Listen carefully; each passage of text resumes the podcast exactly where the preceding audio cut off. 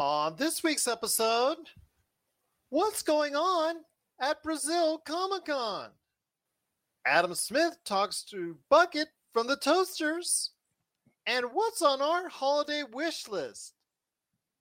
All this and more as we once again delve into the pop culture cosmos. Welcome to the pop culture cosmos. And we're back with another episode of the Pop Culture Cosmos. This is Gerald Glassford from Pop Culture Cosmos, Game Source, Inside Sports Fantasy Football, and the Lakers Fast Break. We truly appreciate everyone out there listens to all the great shows. And if you can, please give us that five star review or wherever you listen to your podcasts. Plus, if you could like, share, subscribe, follow, or do whatever it is that you can to support us right here at the Pop Culture Cosmos, the Lakers Fast Break, Game Source, Inside Sports Fantasy Football, Humanica Media, The Happy Hoarder, and everything that we do at popculturecosmos.com. Plus, our good friend Melinda Barkhouse Ross and everything that she does with Vampires of Vitae and Wizards of Wine. Plus, the fact that we cover the latest news and trends in pop culture each and every day. So much at Pop Culture Cosmos on Facebook, where we also have a ton of tabletop RPG action. And if you, again, if you could support all of that, is sincerely appreciated. But it wouldn't be a Pop Culture Cosmos without my good friend. He is returning to us after a victorious time at the Waco Convention Center, selling all these awesome holiday gifts out to people as the man behind the Happy Hoarder. He is the guy that you got to go ahead and check out at the Happy Hoarder on Facebook, plus Humanica Media, the Super BS Gamescast, and his amazing book, Congratulations, You Suck. It is my good friend. It is Josh the Great Peterson. What's up, man? What's up, dude? I don't know if you uh I gotta say, like Funko Pop is really uh pulling out all the stops this year, man. I'm like sorry, I'm like looking at some of these pops they got going on from these classic Christmas movies. I'm amazed, dude. I'm amazed. I'm not a big pop collector myself, but a lot of good stuff here. Well, I didn't want to tell you this now, but since you're on the subject, just wanted to let you know I'm heading to Seattle later this month. uh, And uh, one of the places I might check out is not only the History of Pop Culture Museum, but the Funko Pop Museum as well. I mean, I was there, and I don't know if I was there when that was open, but uh, take some photos, man. I'd love to see what's inside that place. Yeah, check out the Museum of Pop Culture too. It's a pretty sweet, uh, pretty gnarly Pearl Jam exhibit they got going on. They got a bunch of like xenomorphs, like in, in their science fiction exhibit. Check it out, man. You'll love it. Jeremy's falling. That, was, that was my Eddie Vedder there for you. But uh, uh, it, it was it's pretty spot on, man. Like he's uh he's the only person that you could do that. You know that that was grunge though. It's like let's see, let's sing for like a minute, and let's just go for the next three minutes and do a five minute guitar solo. and then Brood after that for another two half. Yeah. it's going to be a great episode. Josh and I will be talking about one of the new Comic Cons that's been on the scene for just a short period of time, but it is growing in enthusiasm, growing in popularity, and growing in importance in pop culture. And that's Brazil Comic Con. We'll talk about all the trailers that dropped and some of his thoughts coming up here in a bit. Plus, also as well, on the back end of the show, we'll be talking some great holiday gift ideas with part one of our Pop Culture Cosmos Holiday Gift Guide. I've got some ideas in mind. Does Josh the Great have some? You know he does, as the guy that is the Happy Hoarder. So we'll go ahead and talk about that on the back end of the show. But in the middle is a great interview. Adam Smith, friend of the show, also a guy that shows up every single Monday for the Demolition Force. He has a lot of music interviews that he wants to go ahead and start reaching out to some good friends in the industry. And one of those friends that he has is a ska legend. Ska, if you're into that type of music, the really good blend of music, something I've listened to for decades now. Bucket from the Toasters, an absolutely sensational and legendary ska band. He is going to be talking to Adam Smith. That's coming up on the show as well. But first, my friend, it is Brazil Comic Con. Yes. And I, I'll tell you what, This is getting a lot more notoriety. The throne is still San Diego Comic Con, but with places like New York Comic Con and Brazil Comic Con, they have risen in recent years from the depths of, let's say, a regular average in your city type Comic Con pop culture event to something much more memorable, something much more notable. Stars, movies, industries, entertainment insiders, entertainment companies are actually focusing on places like this. And in fact, we had major trailers drop from Raiders of the Lost Ark, with The Dial of Destiny, with Indiana Jones 5. You also had Guardians of the Galaxy Volume 3. That dropped because of Brazil Comic Con. You had Gen V. That also dropped from Amazon. You got a ton of things that showed up just because Brazil Comic Con is in the house. A lot of good things came out of it as well. Okay, you know the the Dial of Destiny was was weird. It was really cool to see Indiana Jones back in action, but then the, the title kind of th- threw me for a loop there because I all of a sudden I was imagining him going on this grand adventure, finding the object of whatever it is he's seeking this time, and then he's about to to pick it up, and then you hear this like uh, dial-up modem sound, and then all of a sudden like they trick the whole audience, and someone picks up the phone, and the movie cuts out, and you just see Steven Spielberg holding up the phone, going, "Oh crap." Yes. Well, I can say the response to the actual Indiana Jones 5 trailer, The Dial of Destiny, was fantastic. Everybody seemed to love it. The de aging was legit and looked really, really good. Probably the best Yeah, I've ever seen yeah. it. Disney's But been playing around with that stuff for a while, so I'm sure they're kind of on top of their game with that. But usually the two sentences that I saw back to back were this trailer is really good. I can't wait to see the movie. This name really sucks. I can't wait until they change it. yep, yep, that's where I'm standing right now. Uh, that's where I'm standing as well. But I think that if you saw in the trailer, there's a scene where he's teaching. And of course, he's teaching, and you see the Dial of Destiny as one of the main parts of his lecture. So if you hearken back to uh, some of the older Indiana Jones movies, such as the first one where he's teaching about what's going on, you know, where X doesn't mark the spot, but actually eventually it does in this next movie. X does mark the spot it shows you that it, it almost foreshadows what he's going to be going ahead and trying to get or achieve or try to do in the movie as a way to go ahead and tease this. James Mangold is the director. That's not Steven Spielberg, although he did have he does have an executive producer role. And also George Lucas has some influence in the writing. I think he was involved in the writing a little bit. So there is a, still a little bit of flavor there, but I think with with with Mangold, who really did a sensational job uh, with Logan, I really think that this is a great way to go ahead and possibly end the Indiana Jones series.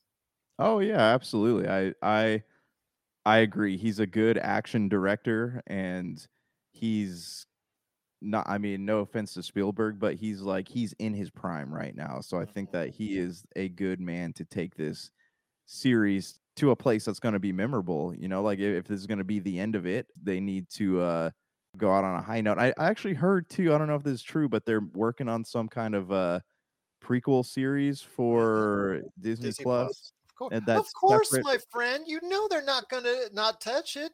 Of course Yeah, to touch that IP.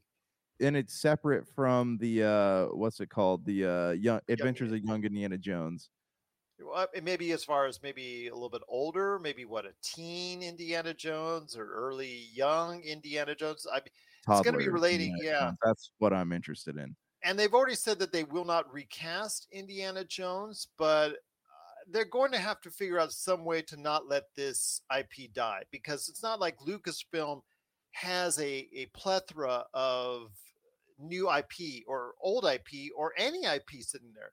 When you become reliant on one IP, i.e., Star Wars, it's it's Mhm. something that you know you don't have a plethora back there. I mean, I don't see them going ahead and making something out of with some of the other IP that they have or some of the video games that they made back in the day. I don't I don't see them what Return to Monkey Island or what are some of the other games that they made, the point and click adventures that they made from back in the day. I don't think they're going to make some movies off of that. They may make something out of that, but I, I don't think it's something that they're going to spend hundreds of millions of dollars on. but I also don't think that this will be the last adventure as far as from a cinematic No, standpoint absolutely of not. no. something in this universe. Yeah, no, that that won't happen. Indiana Jones is something that needs to be viewed on the big screen. You know, that's why I'm kind of bummed about the National Treasure thing too on Disney Plus is that what makes these uh these adventure films so great is like watching them on a larger than life screen. You know, it just Yeah. kind of feel like it's gonna ruin some of the magic. I get something like Mighty Ducks and Santa Claus or whatever, which is actually pretty good by the way. You know, I get that, but like this is these like grand adventures are supposed to like take you places. It's it's much more enjoyable on a bigger screen. I mean, we're seeing now with Lucasfilm one of the few IPs that they do have that they brought back, Willow, which has garnered great reviews. The interest in it is not as high as I think a lot of people at Disney Plus have hoped. Uh, what I'm hearing, what I'm seeing, even though people that are watching it say it's great, I've watched the first two episodes. It's okay. I think it's it's it's entertaining for what it is. It's not super great, but it's it's okay. I, I enjoyed what I watched. I think it's it's there but Lucasfilm has to look beyond the future. And even though there will not be another Indiana Jones, there will be something with this IP going forward. They just can't totally throw it away. Yeah, no, and, and they won't. You know, it makes money, so why get rid of it? Absolutely. But before we head to the break, my friend, just to run down some of the things that you saw from Brazil Comic Con. So uh, now it's becoming more and more important as far as what we're seeing there, what they're distributing, what they're showcasing out, who's showing up there, who's doing panels, the TV shows the movies that are being part of what we see at Brazil Comic Con. Of course, the Guardians of the Galaxy Volume 3 trailer, which showcased possibly the end of the uh, group that we now know as the Guardians of the Galaxy. I know I spoke to Melinda about saying that we'll see probably another iteration of the Guardians of the Galaxy going forward at some point in time being reformed in a different format as far as different individuals involved. But this Yeah. looks like it's going to end up a lot better than the way we saw from volume two. It's funny because Melinda said, Oh, everybody liked the, you know, has such great opinions of the of the the paraphrasing now of the Guardians of the Galaxy films. Like, well, Josh and I on volume two might have something to say about that. Yeah, not my favorites. Uh, she said, "Well, at least it's better than some of the the Thors."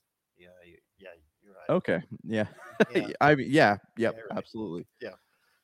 But what are your thoughts, man, on, on Guardians of the Galaxy Volume Three? uh, Before we head to the break, So I actually laughed out loud. I lulled while watching that trailer. It, I don't know, it's funny, you know, but it Drax also is good. Drax is so good. Drax is great. Like when he chucks the ball at that little girl's head, like that was that was funny. You know, like I, uh, it's bad. I mean, yeah, you shouldn't laugh at a kid getting hit in the face, but it was funny. but you're you know? meant to laugh at it. Yeah, yes. right. They want you to laugh at it. Yes. They also like put a lot of emotion into it. So like I feel like we're going to lose one or two people at Oh, some point in this movie.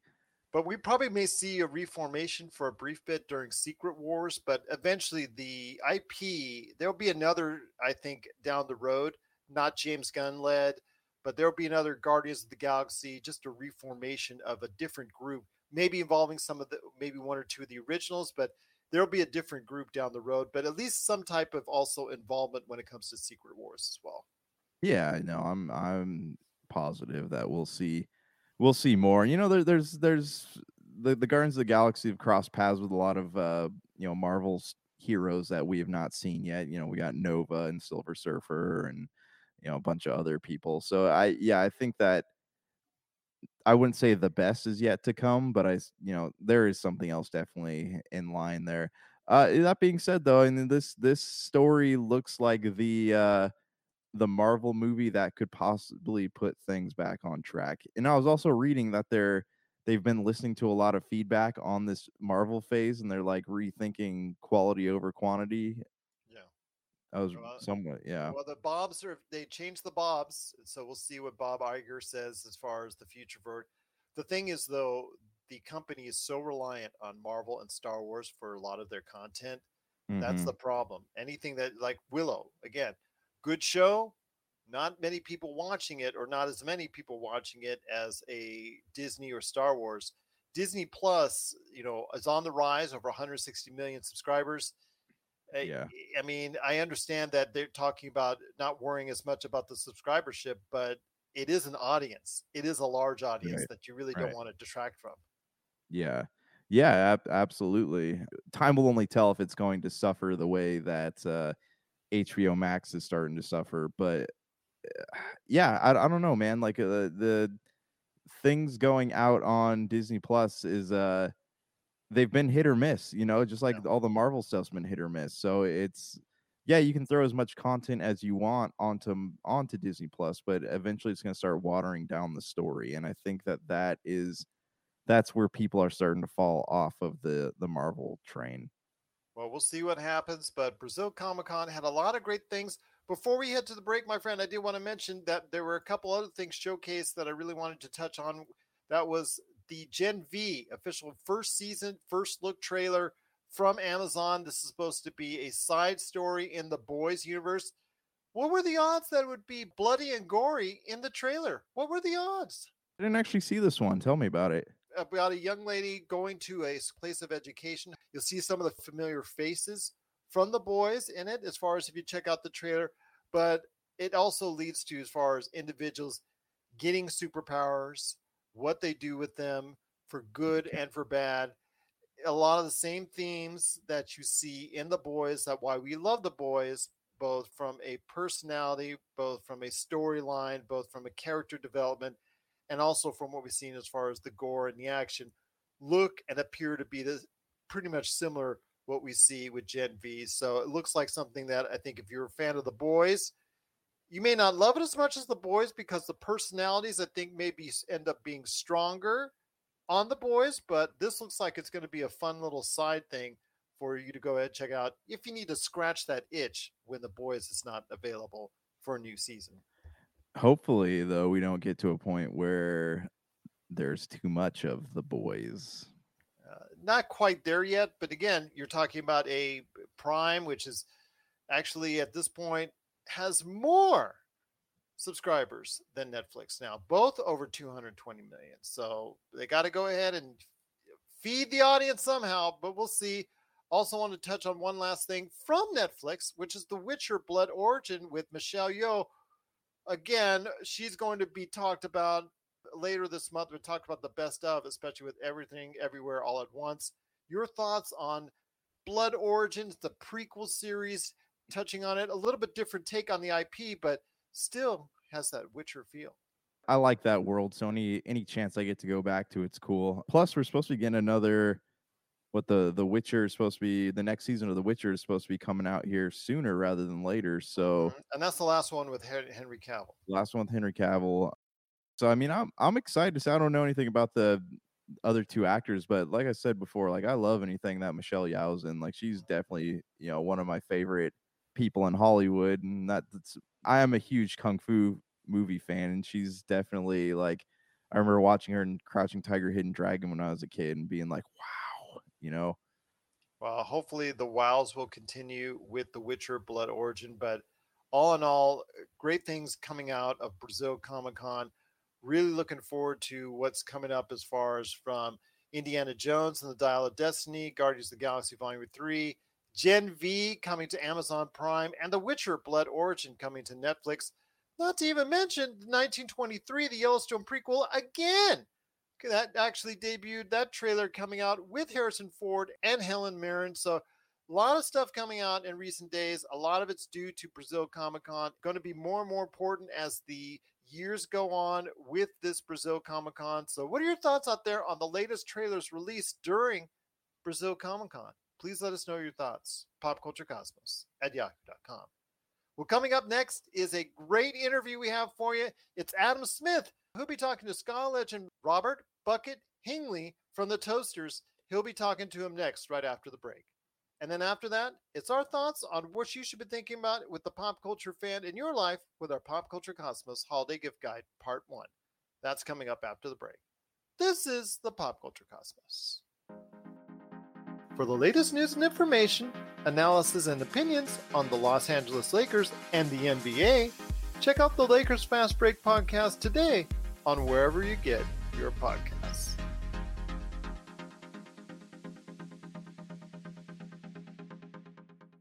Well, here I am sitting with the legendary Rob Bucket Hingley of the Toasters.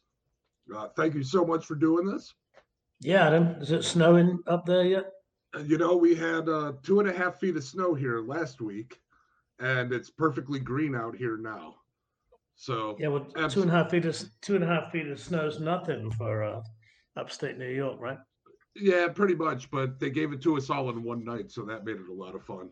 Well, my wife, uh, my wife's from Syracuse, so she at one point showed me pictures of um, snowdrifts all the way up the back of her house, and the kids were climbing out of the dormer window and and tobogganing down the roof into the snowdrifts, which are about 15 feet high, and they had like Yeah. a tunnel through the snow. So I know what it gets like up there. Uh, it definitely gets crazy. So, uh, you know, here we are rolling into the holiday season. I thought, uh, you know, as I, I picked my son up from the airport with his family, and uh, his girlfriend's daughter brought up that, my goodness, all Christmas music sounds the same. And I said, hold on a second. and uh, of course, I put our regular listening for uh, holiday Christmas music, which always starts off with uh, which you guys released back in what was it 97 or 98 but the christmas Yeah, ni- album. 98. and uh her face lit up she was like wait it sounds like christmas but this sounds completely different and so we had a lot of fun with that and uh, that's something i'd definitely like to get to but uh checking in with you how is everything are you uh are you hunkered down in your hole for now as far as touring goes or I've just got back from uh, South America. We were down there for three weeks, down in uh, Mexico, El Salvador, Guatemala, Costa Rica, Chile, Colombia. So that's good. That's uh, put a little bit more effort to get down there on more often because it's such a great, such a great market. But just uh, pretty, pretty disorganized and difficult to get all the promoters in a row down Uh, there. But uh, yeah, we had a good time. But generally, uh, not touring so much, at least not during the winter. I'm kind of, I think I'm over, I'm over that. No more, no more snow for this old guy.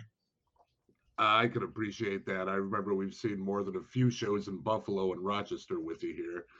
Um, but yeah, definitely, uh, South America is absolutely incredible. Um, I mean, we just had Adesivo play in Supernova uh, last year, and that is just so much energy, and I think uh, very Yeah, those guys, uh, those guys helped organize the show in uh, in El Salvador. It's our first time in there. I was, I was really surprised how many punks and, and skinheads there were there. Actually, um, way more than Guatemala, which is like a more general audience. But there's a lot of people who are like diehard fans, and what they what they like is kind of odd. They they're not really too much into like the US ska punk bands, um, but they're really into two tone bands. They're really into Moon Records bands um, Mhm. because that's uh, that's like they remember that fondly. Um, but there's a lot of bands who I thought would be more popular down there that aren't. Obviously, you know they know the Bosstones, but um, I mean a band like Mustard Plug, for example, is not very well known down there. I guess they've never been one thing, but um, it's definitely it's definitely a different kind of scene down there. Certainly, certainly. Well, here we are on the uh, PCC multiverse, is what we call it. It's uh, the pop culture cosmos. This is the home of all things pop culture. We leave nothing unturned as far as pop culture goes. I got a great group of friends here, and we play Dungeons and Dragons. We play Vampire the Masquerade. Uh, they discuss movies, you know, concerts, anything they can to, to really kind of put a light on what's happening today, but also looking back at what happened in the past as well. And of course, comic books are a huge part of that. And for those who aren't very familiar with Bucket, could you tell us a little bit about how the Toasters came to be and what you were doing before that started? Yeah, it's actually it's actually funny you mentioned that. It's timely because I've just um, I've just actually got back into comic books over the last month. I've been helping uh, Joe Jackson um, get his uh, comic book collection sold. He has a bunch of um, Silver Age Marvel and DC, and a run of uh, EC comics, which is uh, ironic because the reason I met him in London in 1978 when I was working for Forbidden Planet, I was the guy that was in charge of digging out all those books for him for his collection. and here I am. Uh, here I am, like 25 years later, helping them sell. So the uh, the wheels call come to motion. So I've been back in touch with a lot of the Forbidden Planet guys and a lot of the guys in. Uh, unfortunately, some of some of them have passed away, and a lot of the guy, of the old school guys in the uh, in the New York and Brooklyn comic book scene. So that was uh, that was like turning over a, a rock and seeing what crawled out, but it was kind of fun. Having said that, I mean, um, the the toasters came about because I was working at Forbidden Planet, which if people don't know what that is, it was a, a science fiction and comic book store, multimedia toys, horror, uh, fanzines, all that kind of stuff. Uh, that was on the Lower East Side of Manhattan, and it's a bit of a, a bit of a cultural mecca. So there's always people uh, from the music scene and from the you know science fiction scene hanging out there, and that's uh, I was kind of managing that place and and training people and buying collections for them. And originally, I was supposed to be in New York for six months doing that, and that period kept on getting extended and extended and extended. So uh, eventually, I thought, well, I better I better put a band together so I got something to do in the evening. And so that's how the Toasters got started. Basically, just a band, like a jam band, that we go play like after hours with a, a bunch of guys from Forbidden Planet and, and my roommate uh, Steve Hex on keyboards. And then uh, that's what turned into the Toasters finally after a couple of twists and turns. Sure, and so, uh, yeah, so all came about from the from the comic book store essentially. That's actually fantastic. I mean, I, it definitely not as indie as a comic book store, but I had uh, uh, very similar relationships with my employees at Blockbuster.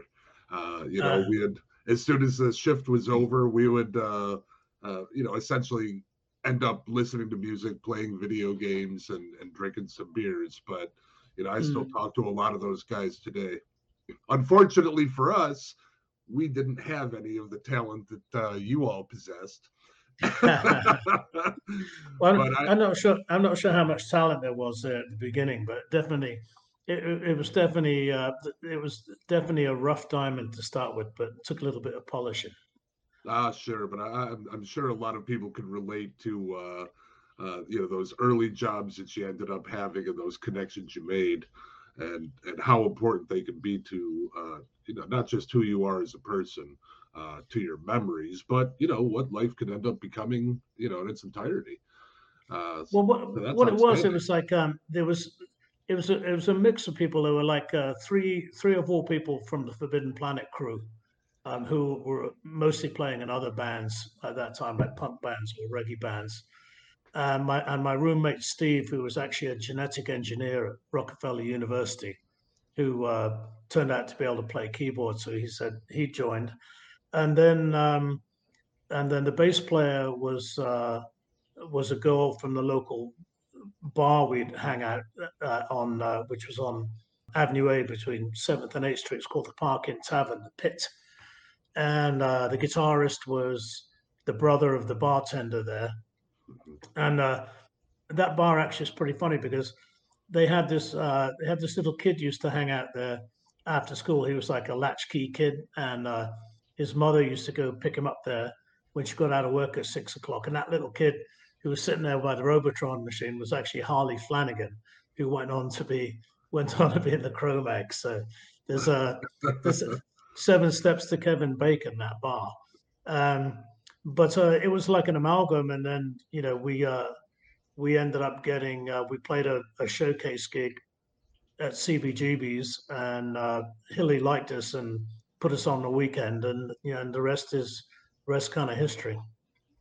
Yeah, it certainly is. You know, for a lot of people that are familiar with the toasters already, uh, you know, there's there's really no need to go further on. Your your course has been uh, absolutely studied and, and learned, and it is quite legendary from Moon Ska to, uh, you know, with, with Megalith, everything in between.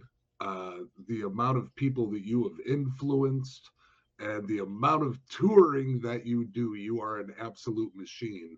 Uh, it's it's inspiring machi- to, The to machine's a all little kinds of the machine's a little rusty at the moment. Ah, fair enough, fair enough. But uh, you know, Yeah. that's some that's some well-earned rest right there.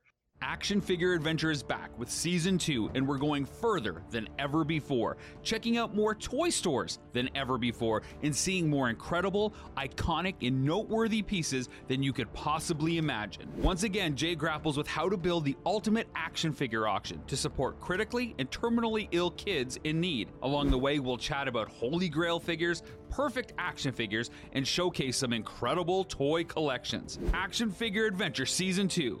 7:30 p.m. Eastern on Jinx TV Canada.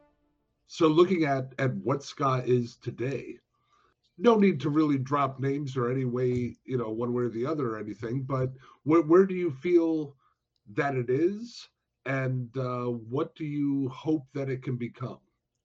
Well, it's hard to say. I mean, it's like uh, I think it's in a period of change at the moment. Obviously, you got some bands uh, like the Interrupters who, who who really blew up, but you know, is that really helping a whole bunch of grassroots bands coming up through? I don't I don't think it is.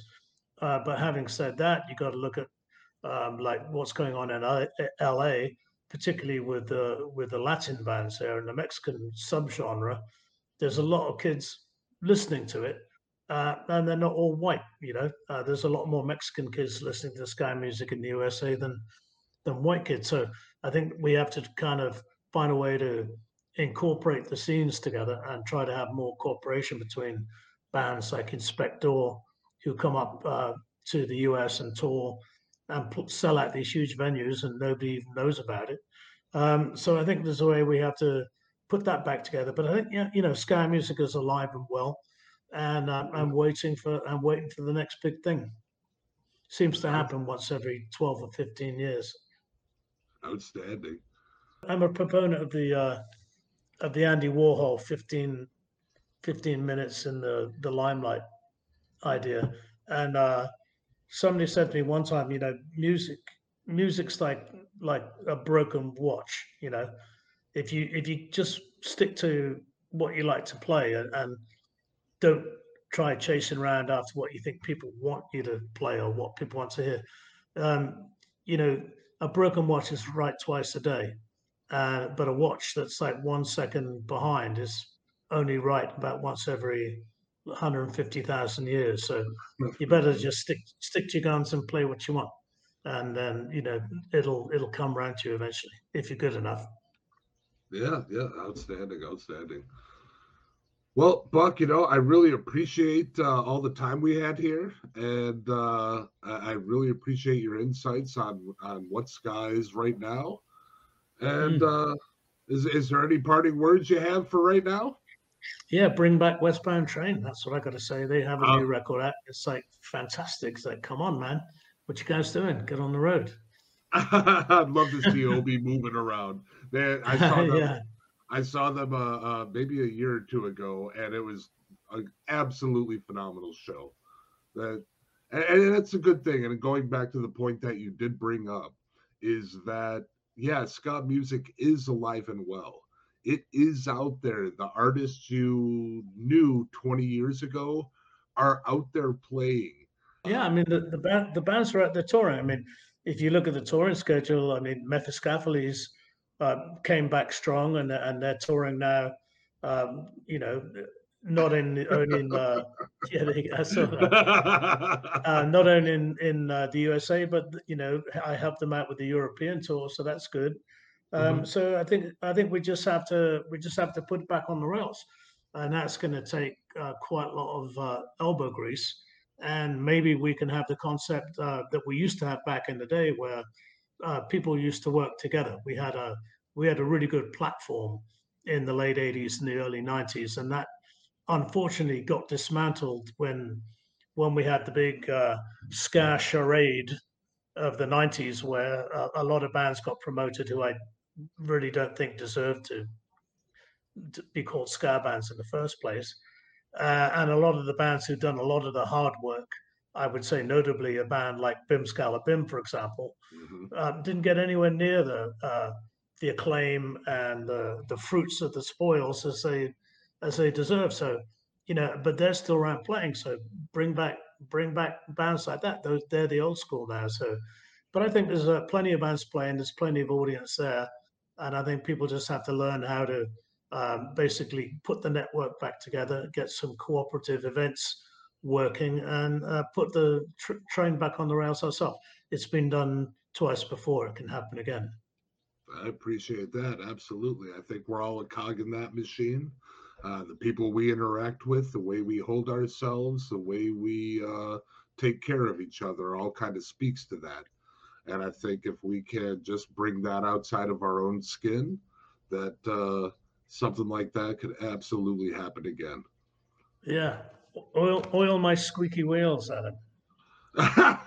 well, you know, before we go too far, one other thing, and, and you know, I, I I brought it to a second there. I was like, we should probably close out a little bit here, but I completely missed asking you about.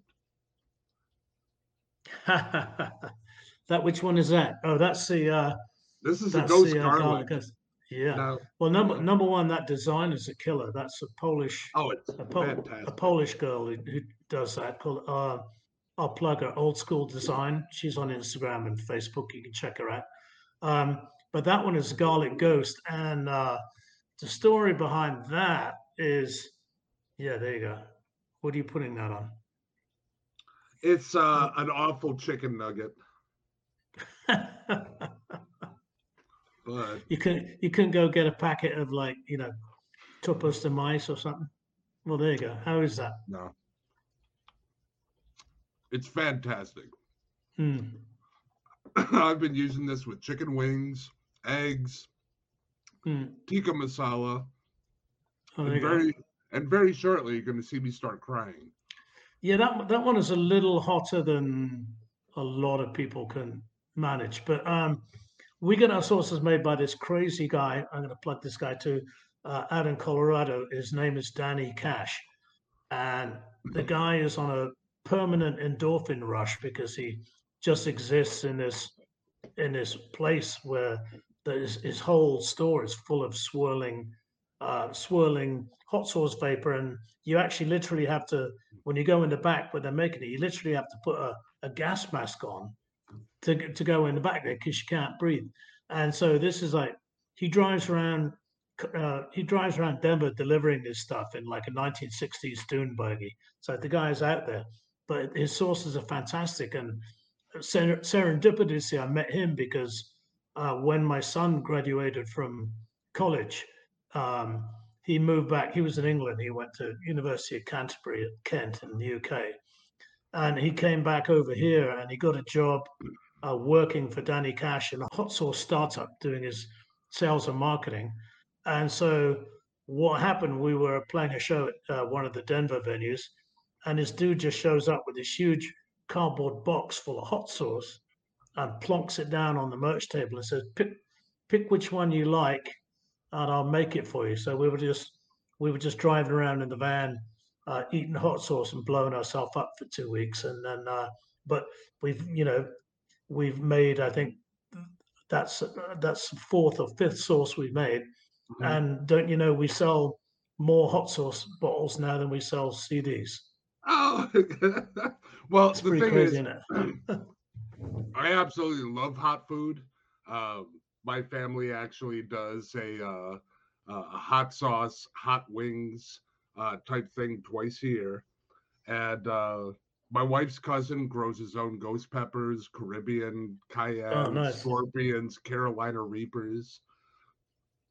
And they make sauce to uh, not only taste great, but to get this effect. And Yeah, yeah. the Toaster's garlic ghost sauce is the very first bottled sauce I've ever tried that has this effect. Yeah, there you go.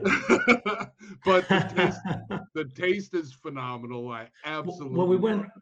Uh, uh, we've made uh, so far. We made the first sauce we made was called the Shocker, Yep. and that was uh, a smoked chipotle habanero, uh, which isn't quite as hot as it sounds, but the flavor is incredible. oh, it's it's a, uh, it's, it's great, great. Then we made a Caribbean lime, which was Serrano and lime. Yep. That was uh, the razor cut. Then we made Ska Killers, which was a straight uh, that was a straight. What was in that? That was a cayenne, basically cayenne pepper sauce. Okay. And then we made Eastside Heat, which was serrano, serrano chilies and garlic. And then the latest one is that one you just shown the, which is Don't Let the Bastard. That's garlic, garlic and ghost pepper. Yep, yep, and uh, that that's one of my favorites right there. I had to buy a bottle and send it to my son in Minnesota. Uh, he can tolerate hot food better than I can, but uh, there's never been a sauce we would shy away from. But this is one that's going to test your mettle. It's going to test your palate because if uh, if you can get past the heat, the flavor is phenomenal, and uh, you know you have to shed a few tears, but it's worth it.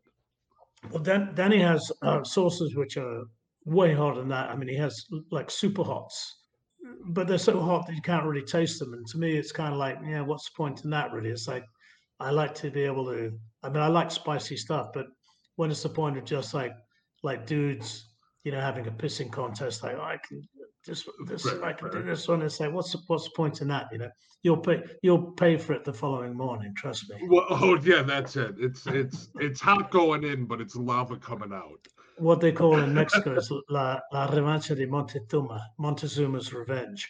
There you go. There you go. But like I said, the heat on this is great, but the flavor is there. You're not just lighting your tongue on fire. That's what it's all about, Adam. Yes, sir. And it's the same thing for your ears with music. And uh, unfortunately, sometimes when you listen to the toasters, you feel like your ears are being lit on fire, but in the best way possible. It is incredible music for those of you who haven't heard it, who might be a late bloomer to the scene. You need to go ahead and, you know, go ahead and pop the toasters onto the search menu in uh, whatever app it is you use and give a good listen to not just the sound, but the lyric, the content, the energy, and maybe it'll change your life too. Buck, I really appreciate you spending time with the pop culture cosmos today, and thank you so yeah, much. Yeah, thanks. Thanks for having thanks for having me on. All right, buddy. I, I feel I I feel wait. a little I feel a little less cooped up in the house now talking well, that's awesome, man. I can't wait to see you guys again. It's uh, it's always too far away and not soon enough. Well, we have uh, we're putting in some tour dates for 2023, but it's going to be a little bit limited. Um, we're just bumping up to the fact that the that the uh, the touring circuit still has a lot of bumps in the road, so we're not trying to bite off too much more than we can chew. There's going to be a a, a southeast tour to Florida. There'll be a tour to the northeast, and one out to California, and then uh, and then two months two months in Europe over uh, May and June. So we'll be uh, we'll be around your way sooner or later. Well, I'm happy to hear for everyone else, but I'm glad to hear about the Northeast, and uh, I look forward to seeing you, buddy. We'll go outside and get a garbage Let- plate. Let let me know. yeah, that's Karen. That's another. All roads lead back to Karen Conrad. That's she made Every me eat one of those. Yeah. That's how it said, goes why, here. I said, why do they call it a garbage place? Oh, you're going to find out. And she was right.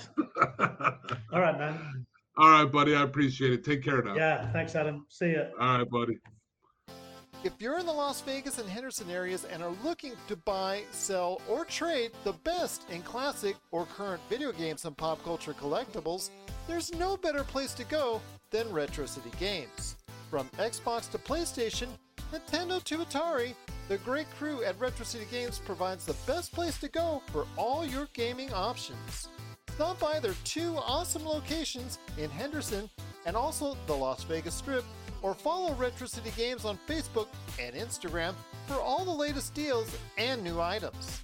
Without a doubt, there's no better place to go for your gaming needs than your friends at Retro City Games. And we're back at the show. It's the Pop Culture Cosmos. It is Gerald Glassford, along with my good friend, Mr. Josh Peterson. Thanks so much to Adam Smith for his interview with Bucket from the Toasters. If you want to see more of this interview, you can go ahead and check it out today, right there on YouTube and Facebook on Pop Culture Cosmos, where Robert describes a whole bunch of things even more in detail, including how ska has been a force for change and how integrated with politics and ideals the ska music scene really is. So go ahead and check out the entire interview today on the Pop Culture Cosmos page on YouTube or also as well on Facebook.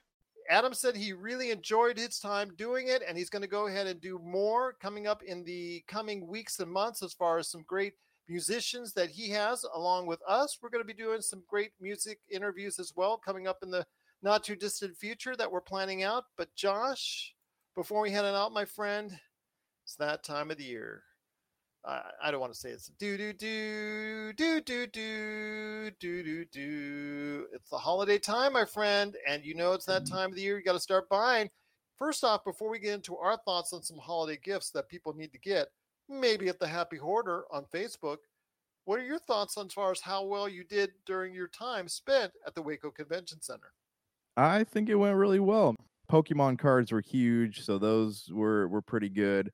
I sold a lot of Tommy Power Ranger action figures, and you know, like from the Lightning collection, from the uh, Retro Morphers, from the Auto Morphin ones from 1994. People were really uh, on the prowl for Tommy stuff, and then lo and behold, I find out that okay, this blows my mind. I ranted about this on uh, social media. It's, okay, so these toys two weeks ago, right? They're you can get them for like 25 bucks. They're Lightning Collection, uh, Green Ranger, White Ranger stuff, Lightning Collection but now and even like the hasbro retro morphers that which were our remakes of the 1994 flip heads Mhm. there you could get those for about 12 bucks but now you go online everyone's freaking out man and the the prices of these things have skyrocketed to about i think the cheapest one i found online was about $150 for the lightning collection uh, green ranger Well, and it and we it- know why.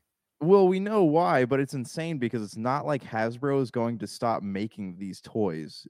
Well, it's simply because they're profiting off of an individual's death, a very tragic death indeed. And I know how much his death affected you, affected TJ Johnson. I don't know if you heard a couple weeks ago, he talked about it for half an hour, how you know shaken and emotional he was, such as you are about it. And to be profiting off of someone's passing like that, I think it's a really poor taste. Yeah, yeah, absolutely. And and you know, like, like I said, like I get scalping, I get it. You know, I get making uh sicking those bots out online to grab up everything you can to make a little bit of extra money, but like there's just no what's the word I'm looking like honor, I guess. Not there's no It's tact, man. It's, it's an issue of tact to me. Yeah, yeah, exactly, exactly. And like I'm I'm of the I mean it didn't just do it to Tommy stuff, like it caused the whole price of everything Power Rangers to skyrocket. And so I'm sitting here thinking, I'm like, these kids should be able to get Power Rangers for Christmas and not have to pay $125 for them, you know? Agreed. Absolutely. Absolutely agreed. Couldn't uh, couldn't agree with you more on that. But before we head out, my friend, have you got some good ideas on some gifts? Part one, I I turn over to you for part one of our holiday gift guide. So, what are some gifts that you're thinking about would be good ideas to have that people should get for the pop culture fan in their lives? Okay, so let's start on the topic of Power Rangers. They Hasbro has started doing this uh, Zord Ascension project where they're re-releasing the old Power Rangers Zords. But you know, back in the '90s, the the arms only moved forward and back, right? There wasn't any like pivot points on them. Yes. So these uh, Zords, these Zord Ascension things, they have um, 22 points of articulation in them. So it's really cool. Uh, they're about $160 right now. They have the Dino Zord for Mighty Morphin and the Dragon Zord for Mighty Morphin have come out. You can get those online. The prices are slowly climbing on those. So I would jump on that while you can. Outside of Power Rangers, Hasbro recently released a Marvel Legends figure of the Amazing Spider Man from the Amazing Fantasy series. And I don't know if you guys have gotten a chance to like look at those outside the box, but I've been watching some unboxing videos of these things, and man, they are cool because it it poses like it it has you know much like the Zord, it's got 22 points of articulation, so you can move it around. Comes with webs that shoots out of its hands. Our our friend Jay Bartlett did an unboxing of one on his YouTube channel, so you can check that out. If you're a Marvel fan, a Spider-Man collector, that is definitely something that is a must-have because I guarantee within six months that's going to cost about eighty dollars. So I would jump on that while you can. Uh, Target all through the holidays has been having like buy two get one free. So I mean, if you're into Marvel Legends stuff, definitely hit up the uh, the big red circle. Well, I'll tell you what, it's just very interesting to see what's going on with that and the prices. Hopefully, they'll be able to stay, you know, somewhat reasonable so people can go ahead and buy it. Anything else sticking out to you as far as some good holiday gift ideas for the pop culture fan in their life?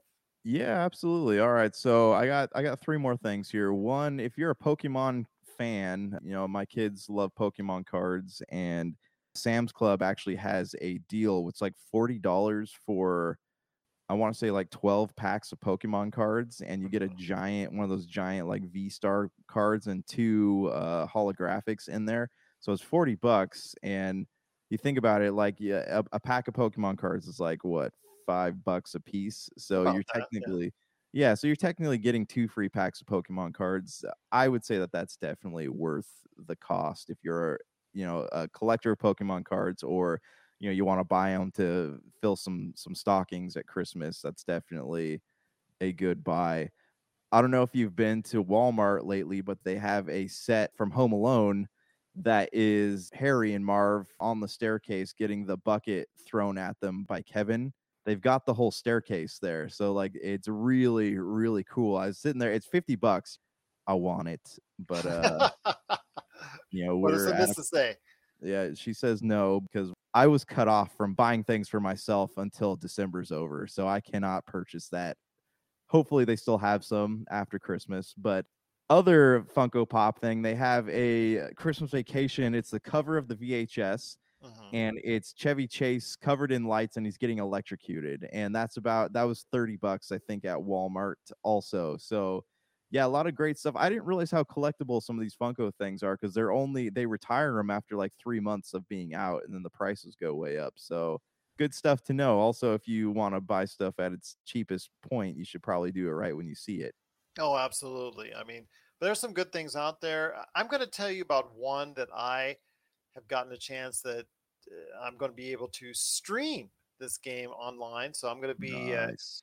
Going to be able to stream this hopefully on a number of channels, primarily the Twitch channel. So Pop Culture Cosmos on Twitch, you may be able to see me play Atari 50, the anniversary collection. We talked about earlier this year that Atari 50, the anniversary collection, was something that was going to come out. A lot of anticipation for it because 50 years of Atari and you and I had a great conversation on Atari at 50 years as far as the legacy that it's left and so many things that people have loved about it but they've fallen on hard times uh, on a number of occasions. Been the the company itself, their their name, their IP has been changed over hands like seemingly like what two three hundred times seemingly. Yeah, with do you companies. remember during uh, COVID they they opened an NFT hotel? Do you remember that? Yes, that was like uh, about for about ten minutes. Yeah, that didn't seem to work out very well. But Yeah. Atari, one of the things that they actually did right, they released a game called Atari 50, the Anniversary Collection, which has over a hundred games, even some secret ones added that you can play. A lot of them are really touched up, really look good, really fun to play. A lot of them take you back to the 2600, 5200, 7800, Jaguar era, so you can actually go ahead and detail it. Plus, also look at the history with written notes and things of that nature that's added in there. So I'm going to hopefully be able to stream that for you, but I would highly recommend, from what I've seen and what I've been able to interact with so far with Atari 50, the anniversary collection, it may be talked about later this month as one of the best things I've seen this year in pop culture. I'd definitely be interested to know your thoughts on it.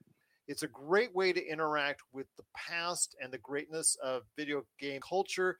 And obviously, one of the high points was the Atari era. And I think right now, for a great holiday gift for the pop culture fan in your life, if you have someone that's into video games and uh, it's virtually out on all the major platforms on PC, PS4, PS5, Xbox Series, Xbox One, Switch. So there's no excuse why you can't get it. It's at a great price too, $40 wherever you find it. Great game, great price. It's Atari 50, the anniversary collection. So yeah, that's my first thing. I will have more things I might suggest That'll be on the Friday show with Melinda. She's got some things that she wants to go ahead and touch on as far as her holiday gift guide. So I know I'm looking forward to that. But any other suggestions for people out there for their holiday gifts before we head on out, my friend? Yeah, I think that covers it for me. I mean, there's always things that I want, you know, so Such as I don't have anything specific, but uh, you know, I'm always looking for cool new action figures for my display. I'm trying to collect the uh, DC Multiverse Justice League figures. But yeah, like I said, always something out there that I want. So I'm sure, you know, by this time next week, I'll have a lot more things to uh, recommend. one of the things I do want to tell you though before we head on out was I was at the container part today. I actually got a chance to, to talk to the folks that run it back. Great place to go. Really small place, but it looks like something like Josh would have as far as great stuff from the 80s, 90s, and early 2000s as far as vintage clothing, vintage products from from pro wrestling, Star Wars, NBA stuff, action figures, video games, whole bunch of stuff. And I was going through it and all. I was having a good time looking at stuff. Then my wife gets a text. She gets a text from a friend that says, "Oh my goodness, I, I ended up getting, you know, my son a PS5, and somebody looks like somebody else gave him a PS5 too." It's like, oh, would you? Do you know anybody who wants one?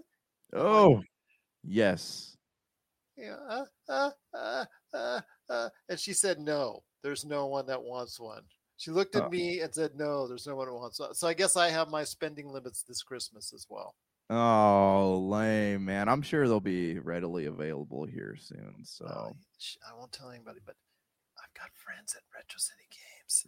I'm hoping to get some pool in there sometime. There you go. I know our our uh yeah, our buddy Doug is always good for a hookup or two. Doug and Nicole are amazing, and well, you know, I got the store credit. Yeah, that kind of helps too as well. Yeah. There you go. But uh, yeah, I was like, oh, you sure? Can you ask her if it's the one with God of War Ragnarok? She looked at me, no, no, no. It's like, "Arr, humbug, humbug indeed. yeah, Scrooge. Jeez. But what are your thoughts out there on a great holiday gift for the pop culture fan in your life, or maybe a suggestion that I could go ahead and mention either on next week's Pop Culture Cosmos or this Friday's PCC Multiverse? If you have any thoughts on a great holiday gift, please let us know. PopCultureCosmos at yahoo.com. Once again, thanks so much to Adam Smith. Had a great conversation with Ska legend Robert Bucket Hingley from the Toasters. He wants to go ahead and do some more interviews. I said, go ahead, have some fun. You looked like you enjoyed yourself while doing it. Bring on some more guests. Absolutely. So I'm looking forward to seeing what he can go ahead and do for us. Plus, again, we got more music interviews hopefully in the coming months as well. But Josh, it's been a great episode talking pop culture. Any last thoughts before we head on out? Deals, deals, deals. Look it up. Target and Walmart. Like everyone's gonna be slinging those deals around until Christmas is over. So if you're uh, a budget collector or even looking to do some Christmas shopping on a budget, like I would highly, highly recommend that you keep following these big stores because there's always something going on. I agree with you, my friend. A lot of good things to look out for. We we've heard through the rumor mill that a lot of these retailers have a surplus of what's gone on with the coronavirus and, and things of that nature. One time last year there was a shortage of products that an abundance of products came in earlier this year and the middle through this year. So now it leaves retailers wanting to go ahead and get rid of them. And even though we had a record holiday season as far as Black Friday and Thanksgiving, as far as buying stuff, there's still a lot there that they can go ahead and sell off. So definitely looking forward to that indeed. But Josh, great having you back. Where can people find out about all the great stuff that you're selling to great customers out there? Actually, I purchased the website domain, so that will be up here this week sometime. So, uh, you know, I'll be sure to send a shout out on Facebook when that's available. Otherwise, we will be appearing next in Waco at the Southern Roots Brewing down in downtown Waco for the Waco Pop Hunter meetup that they're doing. So we'll have a booth set up out there. You can check us out. But where can they get updates if they need more information on the Happy Hoarder? You can follow us on Facebook, and like I said, we'll have a website up there at some point this week. So definitely keep an eye on the internet. So for Josh Peterson, oh, oh, excuse me, Josh the Great Peterson, this is Gerald Glassford. It's another beautiful day in paradise right here in the pop culture cosmos. We thank you for listening. And here's hoping you have yourself a great